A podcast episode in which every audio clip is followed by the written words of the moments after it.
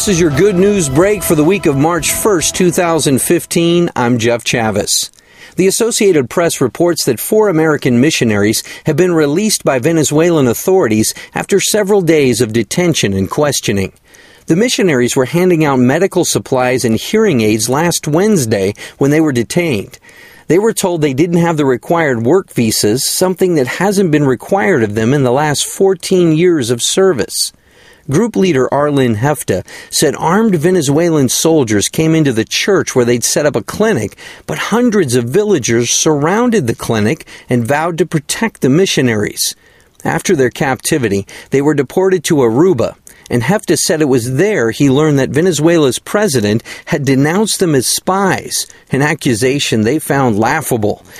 But they said they're relieved to be back home in North Dakota and hope re- hope to return one day to Venezuela. Also, an American missionary who survived the Ebola virus is returning to the West African country where she was infected last year. A spokesman for the North Carolina based charity SIM said Monday that Nancy Writebol is returning to Liberia with her husband. He says the Charlotte couple are due to arrive in Liberia in a couple of weeks after attending a conference in, in Thailand.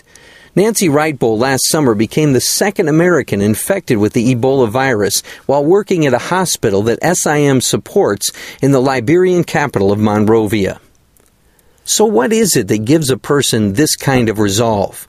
In both of these stories, we hear about missionaries that go through life threatening experiences in a foreign country, but in each case, they're convinced they must return. We get a clue from the Bible. The Apostle Paul, he was perhaps the most well traveled Christian missionary in the first century. He wrote in a letter to a church that he began in the city in Greece called Philippi. He said, Whatever were gains to me, I now consider loss for the sake of Christ. What's more, I consider everything a loss because of the surpassing worth of knowing Christ Jesus my Lord, for whose sake I have lost all things.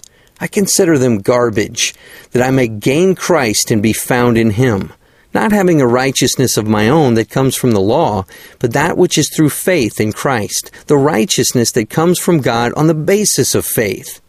Did you hear those words? I consider it a loss. I consider them garbage. That was the attitude that the Apostle Paul had about the work that he was doing. In other words, he felt like what he had in Christ was so much more important than his, even his personal safety.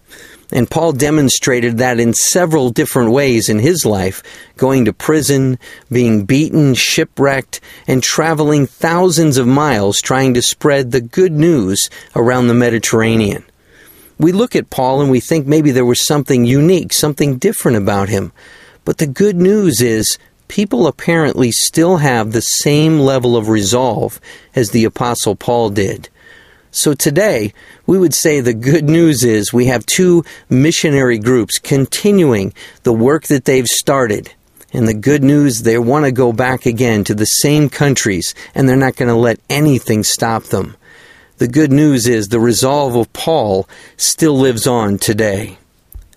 This is your good news break for this week. Join us every week for a break from the same old routine. I'm Jeff Chavis.